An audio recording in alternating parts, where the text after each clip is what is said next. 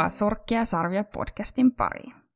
Hirvieläinten seurojen metsästys ja tehokas kannanhoito ei olisi mahdollista ilman maanomistajia, sillä metsästysoikeus on Suomessa sidottu maanomistajuuteen.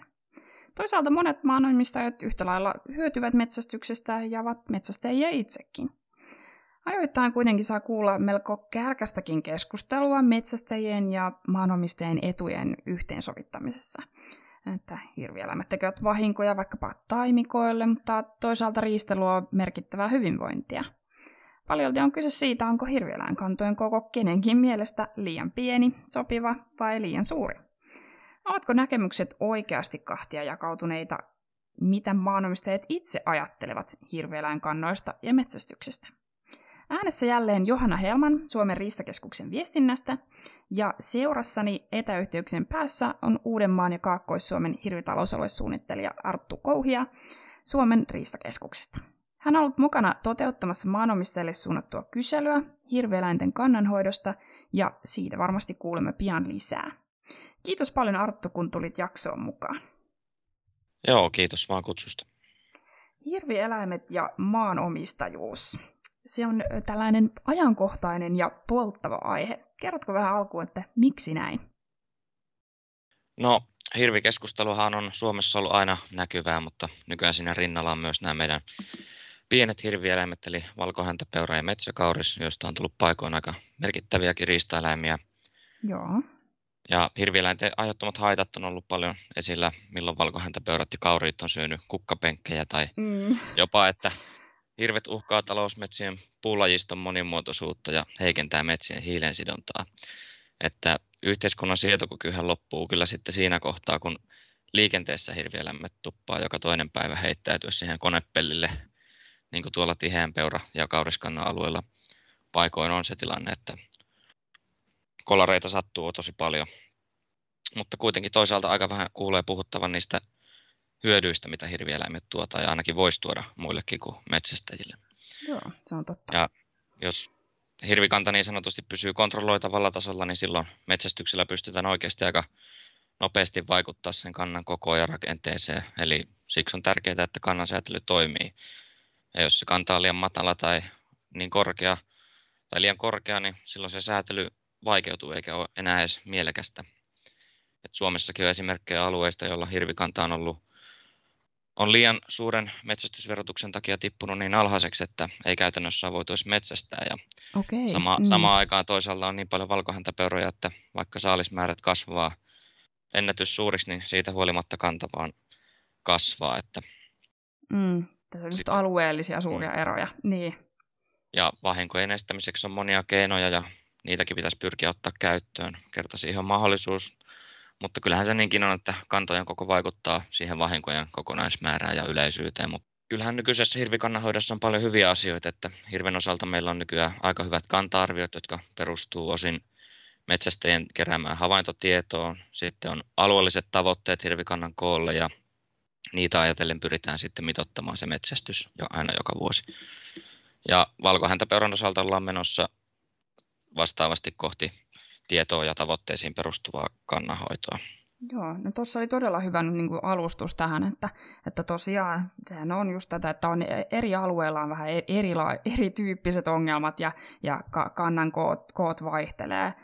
Mutta kertoisitko vähän lisää tuosta, tuossa alussa sanoin, että sä olet mukana ollut tässä tällaista maanomistajakyselyä toteuttamassa, niin kertoisitko siitä vähän lisää, että miksi ja miten se toteutettiin? Joo, eli Riistakeskuksella on tarve saada parempaa tietoa maanomistajien näkemyksistä hirvieläinkantojen hoitoa kohtaan eri puolilla Suomea. Ja tällä tiedolla voidaan sitten hirvieläinkantojen hoidon kehittämisessä maanomistajat huomioida paremmin ja ennen kaikkea saada käsitys siitä, että missä asioissa niin sanotusti voisi olla kehittämisen tarvetta. Ja joo. Tämmöisen kyselyn etuna on myös tietysti se, että ei tarvitse tehdä olettamuksia pelkästään minkä kuulopuheiden tai somekeskusteluiden perusteella. Että kyllä.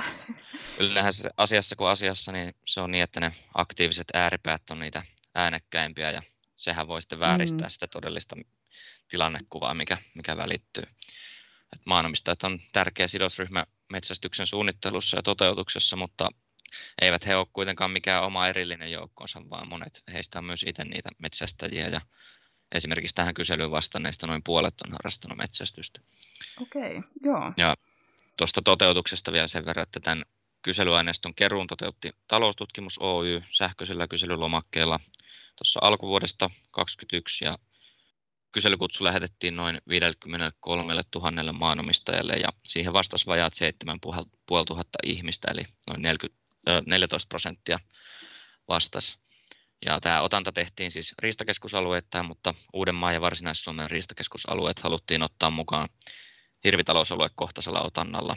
Sen taustalla oli, tai ajatuksena siinä oli, että tuolla rannikkoalueiden tuntumassa on hirvikannat ja kantatavoitteetkin pidetty aika korkeina verrattuna muuhun Suomeen ja sen perusteella on vähän näyttänyt siltä, että siellä olisi paikoin vähän korkeampi sietokyky myös hirvieläimiä kohtaan, mikä on aika mielenkiintoinen juttu. Okei. No tuossa on ollut selkeästi todella laaja aineisto, että sen perusteella varmasti voi sitten jo aika hyvin tehdä päätelmiä niin laajemmin maanomistajien mielipiteistä. Mitä tämän kyselyn vastausten perusteella, niin miten nyt maanomistajat suhtautuu hirvieläinkantojen kokoon? Onko se nyt sitten liian pieni vai liian suuri? Se on varmaan se kysymys, mikä monia kiinnostaa, mutta kyllä. Senhän luulisi riippuvan ihan suoraan siitä, että mikä se hirvieläimistä koetun hyödyn ja haitan suhde on, että pelkkä vahinkoriski voi olla niin merkittävä haitta, että se hirvieläinkantojen toivotaan pysyvän mahdollisimman pieninä, että jos se riski vahingolle on. Ja varmasti on myös niitä, joita sitten pienet vahingot ei haittaa. Eli maanomistajia on monenlaisia ja sen takia tuossa kyselyssäkin kyseltiin niitä maanomistamisen tavoitteita ja kuinka tärkeitä ne on jokaiselle. Ja jos tuossa sanoit, että on puolet maanomistajista, tai tähän kyselyyn vastanneista maanomistajista oli metsästäjiä, niin varmasti heilläkin on sitten just tämä hyöty-haittasuhde vähän erilainen. Joo, että tämä kysymys kantojen sopivasta koosta on aika mielenkiintoinen, mutta jos siitä nyt jotain voi sanoa, niin siellä oli alueellista ja lajikohtaista vaihtelua jonkin verran, eli siinä siis pyydettiin arvioimaan eläinkantojen kokoa sen oman tilan lähiympäristössä, eli siellä missä itse omistaa metsää tai peltoa. Joo. Ja hirvikannan kokoa noin puolet vastaajista piti liian suurena jollain asteella ja valkohäntäpeurakantaa piti selvästi yli puolet liian suurena Satakunnassa, Varsinais-Suomessa, Uudellamaalla ja Etelä-Hämeessä, eli juuri siellä missä se suurin osa Suomen valkohäntäpeurasta elää ja jossa ne tiheydet on paikoin hyvin korkeita. Mutta sitten tosiaan niin se on mielenkiintoinen asetelma, että miten vaikuttaa se, että onko maanomistaja itse harrastanut metsästystä, niin sen mukaan kun jakoi vastaukset, niin kyllähän se jonkin verran vaikutti siihen näkökantaan, mutta ei nyt kuitenkaan ihan niin paljon, mitä ehkä joku voisi olettaa, että metsästävätkin maanomistajat ajattelee keskenään hyvin eri tavoin siitä kantojen sopivasta koosta. Ja metsästäjäkunnassahan on monenlaisia jahtaajia ja monet muutkin asiat metsästyksen ympärillä jakaa vahvasti kyllä mielipiteitä. Mutta en nyt lähde sen tarkemmin erittelemään noita alueellisia jakaumia, että se oli, voi sanoa yleisesti, että se oli tosi tasaisesti jakautu niin kuin niihin, kenen mielestä oli liikaa ja kenen mielestä sitten sopivasti tai liian vähän.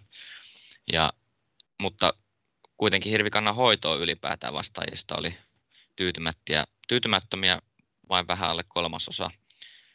Mutta sitten sen sijaan valkohäntäpeurakannan hoitoon lähes puolet oli tyytymättömiä.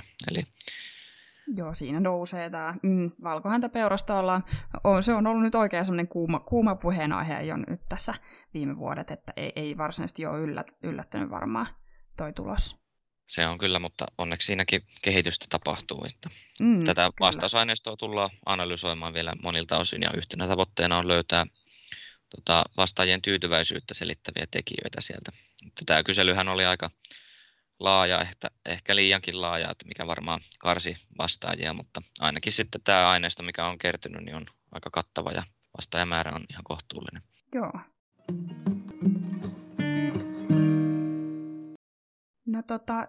Kuinka paljon vahinkoja nämä kyselyyn vastanneet oli kokeneet ja miten merkittäviä ne on? No, hirven aiheuttamia metsävahinkoja oli suurimmalla osalla, mutta useimmiten ne on ollut kuitenkin vakavuudeltaan pieniä. Et vaan muutaman prosentti vastaajista oli hakenut tai saanut korvauksia hirvien aiheuttamista metsävahingoista. Joo. Ja Tähän liittyen mä oon myös kuullut sellaista, että moni metsänomistaja ei uskaltaisi hakea näitä korvauksia, koska ne pelkää, että se 170 € omavastuu siis vuoden aikana tulleiden vahinkojen yhteismäärästä ei ylittyisi. Et toki monelle sekin voi olla ainakin henkisesti merkittävä vahinko, niin kuin se kauriin suuhun päätynyt kukkapenkkikin, mitä on keväästä asti hoidettu.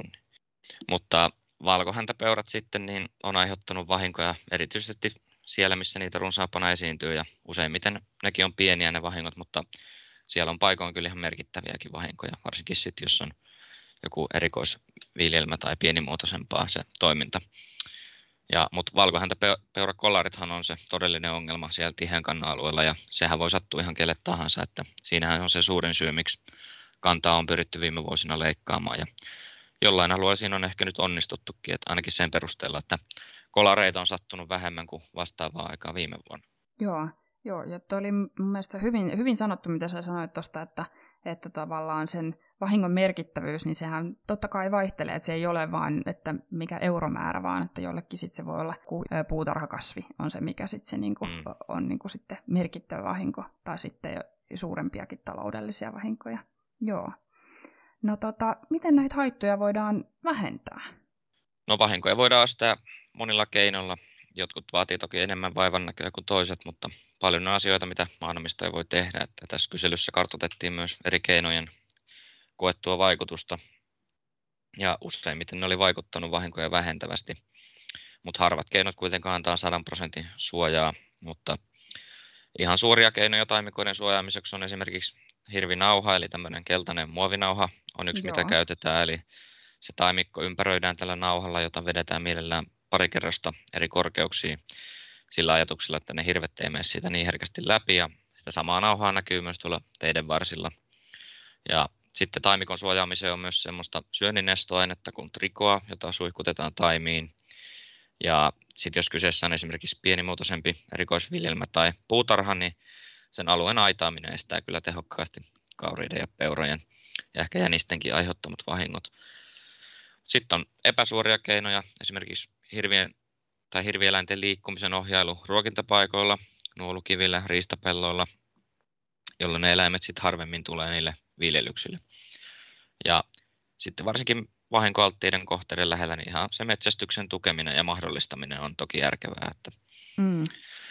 Ja sitten yksi, mikä varmaan tulee nostaa päätään vielä tulevaisuudessa, niin metsänhoidollisten keinojen käyttö, eli niillä voidaan vaikuttaa hirvieläinten ravinnon käyttöön, eli esimerkiksi säästämällä lehtipuustoa metsissä ja semmoisissa vahinkoriskin ohittaneissa taimikoissa, mikä lisää sitä ravinnon kokonaismäärää siellä ympäristössä ja toki luo myös suojaa pienriistalle.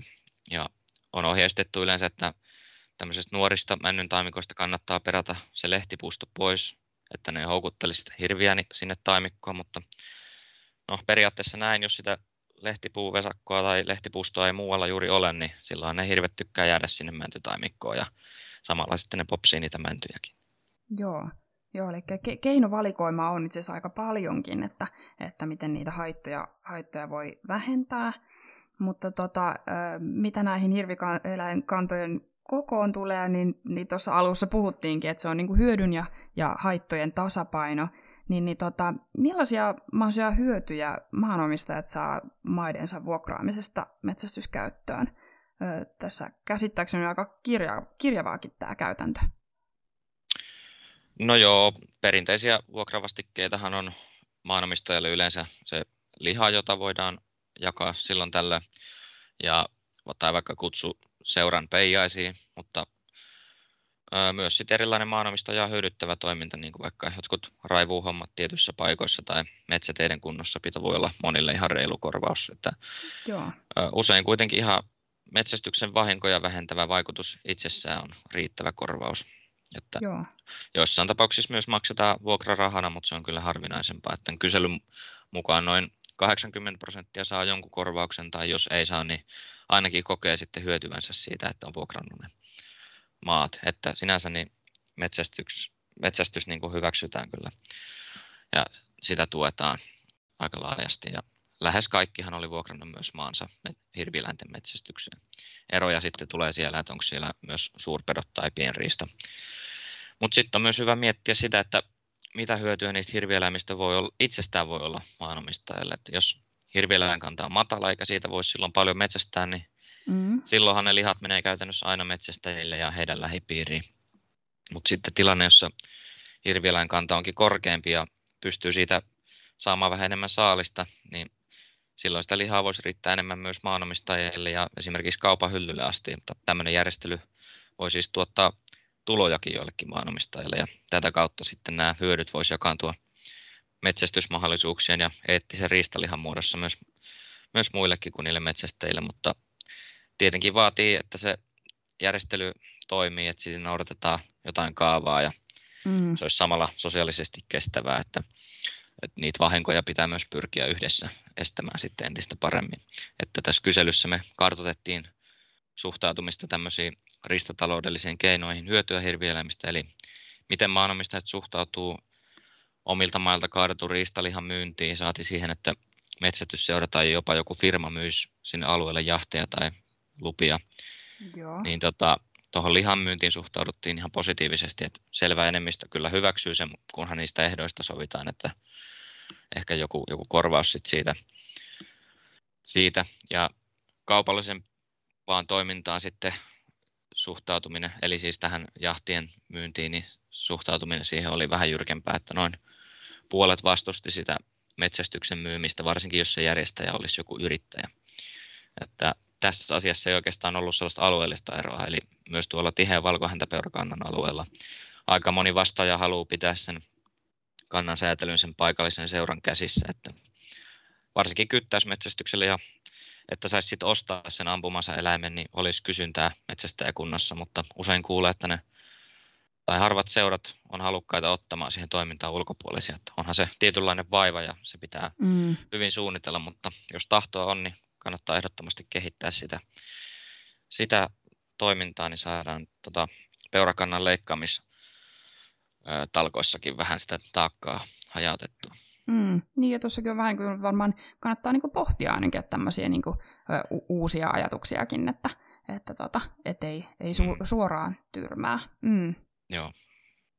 No millä tavoin kukin metsästäjä voisi paremmin edistää hyviä maanomistajasuhteita, että millaiset asiat on maanomistajille tärkeitä? No kyllä se lähtee ihan siitä, että miten yksittäinen metsästäjä siellä jahdissa käyttäytyy, kun toimitaan siellä maanomistajan mailla ja käytetään yksityisteitä ja että ei roskata luontoa eikä aiheuteta minkäänlaista vahinkoa sille maanomistajalle ja metästetään niiden vuokrasopimusten ehdoilla. Ja siellä metälläkin voi aina tulla eteen jotain erikoisempia tilanteita, niin silloin aina kysytään maanomistajalta lupaa, että saadaanko vaikka kulkea tuosta pellon läpi. Tai jos tarvitaan vaikka apua jossakin asiassa, niin kyllähän sitä yhteistyötäkin voi tehdä aina välillä. Että pidetään silleen yhteyttä ja näytään siellä tavallaan, kun ollaan metällä. Ja, ollaan tavallaan, ja pidetään hyvät keskusteluyhteys auki. Että, Joo, että on hyvä olla puhelinnumerot tiedossa, että jos tarvii sit kysyä jotakin, niin... Ja tiedetään, että kuka niitä maita omistaa ylipäätään siellä. Kyllä. Niin, eli pelataan sovittujen sääntöjen mukaan ja muistetaan välillä aina sitä maanomistajaa, että jos vaikka se maavuokra on sovittu maksettavaksi sillä lihalla, niin huolehditaan, että paisti myös sitten löytää tiensä sinne maanomistajalle. Ja tässä kyselyssä kysyttiin myös kokemuksia metsästysseurojen toiminnasta, niin kyllä valtaosa oli tyytyväisiä tai ainakin suhtautui neutraalisti siihen asiaan. Joo. No kerrotko tähän loppuun, että mikä sua itseä yllätti eniten näissä kyselyvastauksissa? No Suomessa, joka on elänyt metsistä, niin tietenkin moneen riistaeläimeen on suhtauduttu enemmänkin vahinkoeläimenä kuin resurssina, joten osasin kyllä odottaa sitä, että hyvin suuri osa pitää nykyisiä hirvieläinkantoja liian suurina, mutta ehkä silti kuitenkin yllätti se, miten moni piti hirven lisäksi pienten hirvieläinten kantoja liian suurina myös niillä alueilla, joilla niitä ei runsaasti edes ole. Okay, että joo. Ehkä siihen voi olla syynä lounaisen Suomen kantojen kasvu ja siitä seurannut keskustelu ja se voi sitten pelottaa maanomistajia muualla Suomessa. Mutta, kyllä.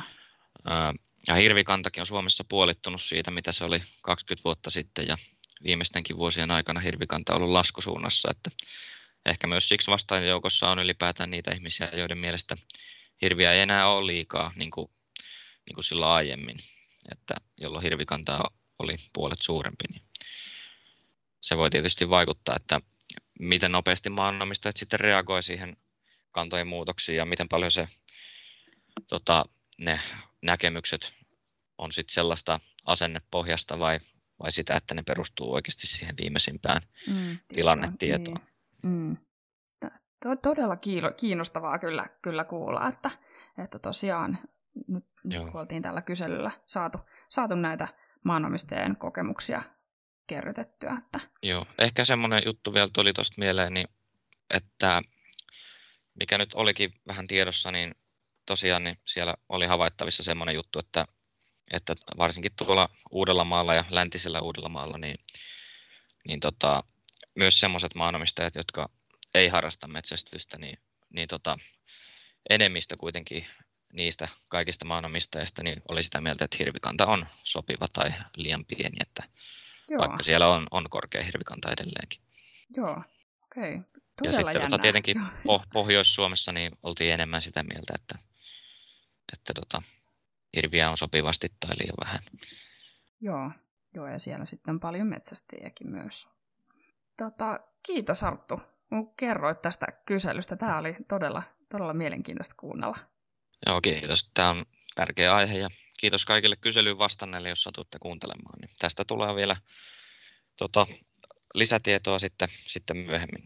Joo, kiitos kaikille tosiaan. Tämä podcast on osa Hirvitalousalue-toiminnan kehittyneen hanketta, joka on järjestänyt runsaasti koulutuksia hirvieläinten ja villisikojen metsästäjille. Ja näitä koulutuksia järjestetään vielä vuoden 2021 lopulla, niin kuin tässä nyt syksyllä tässä Artun kanssa jutellaan. Ja näitä sopivia koulutuksia voi etsiä tapahtumahausta riista.fi-sivuilta, ja kertyneitä koulutusmateriaaleja löytyy riista-infosta.